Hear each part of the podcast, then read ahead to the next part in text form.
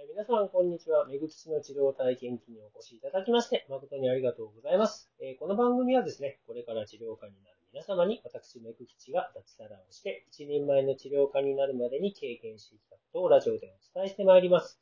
えー私はですね、鹿児島県にて毎日金港湾を挟んで、桜島を眺めながら接骨院をしております。治療科の世界はですね、知らないことの連続なんですが、え日々新しい治療法が生まれております。勉強しきれないくらいの数多くの治療法がございますが、これまで29年間の臨床経験から得られた知識を徐々に公開していきますね。えそれでは今回は、え10月の29日ですか。えテーマはお産についてお話ししていきましょう。え出産前のですね、妊婦さんにはまあぜひ知っていてほしいことがあります。えそれはですね、人間はですね、生まれた時にも体の体質をインプットして生まれてくるということです。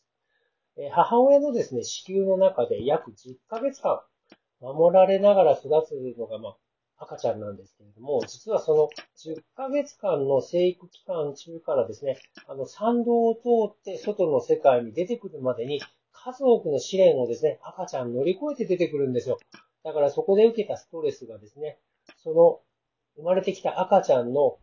人間のですね、骨格やですね、あと骨格のま他に人間に膜というのがあるんですが、硬膜という硬い膜と軟膜という柔らかい膜がですね、出産の時に荷重されて、文字通りですね、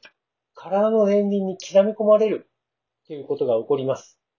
だから、まあ、普通分娩ですとか、帝王切開とか、陣痛促進剤使ったりとか、監視分娩ですとか、吸引分娩など、まあ、いろんな出産方法とかですね、薬剤が使われるんですけれども、その度にですね、赤ちゃんは苦悶の表情を浮かべているっていうことが最近分かってきております。あの、3D エコーっていう、まあ、診断を、時がありますけれども、そういった、あの、3D エコーを見られた妊婦さん結構いらっしゃるかと思うんですが、あの、発達の赤ちゃんが胎児の状態で発達するにつれてですね、分かってきたんですよ。あの、胎児がですね、あの、無事に赤ちゃんとして誕生するために、どうすべきか、どういった内容で今後理想的な出産方法についてやっていけばいいかっていうのもこう考えるような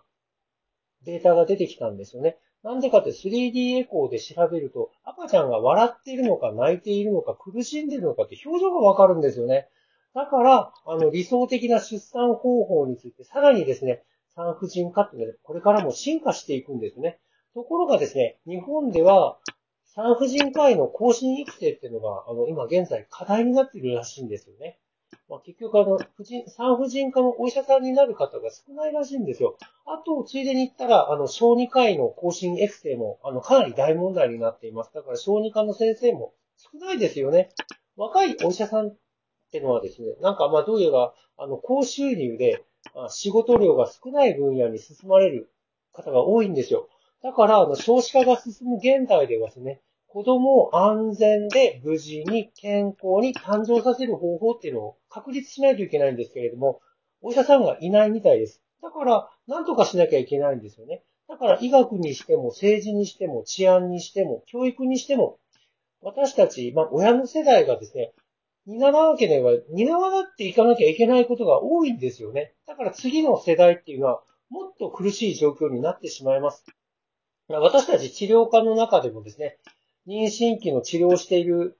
先生方結構いらっしゃるんですけれども、あのまあ、できるならですね、産婦人科のお医者さんと組んでやるべきでしょうね。だからまあ、よくあのまあ、治療科の中でまあ、ヒーリングやられる方結構いらっしゃるんですけども、だからまあ、ヒーリング的な要素っていうのは、二の次に行うものと、まあ、妊婦さんは捉えた方がいいかと思います。まずは安全に産ませられるようなシステムをですね、共に構築できるように、お医者さんとの関係、あの、まあ、あと、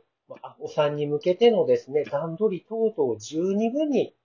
十二分にですね、あの、計画を練ってください。それで無事に赤ちゃんが生まれてくるように計画を立ててくださいね。えー今回はですね、お産についての番組をちょっと作ってみました。えー何か皆様のヒントになれば幸いです。えー最後までですね、聞いてくださって誠にありがとうございます。じゃあ今回はこの辺で終わりにいたします。え次回の放送をですね、楽しみに待っててくださいね。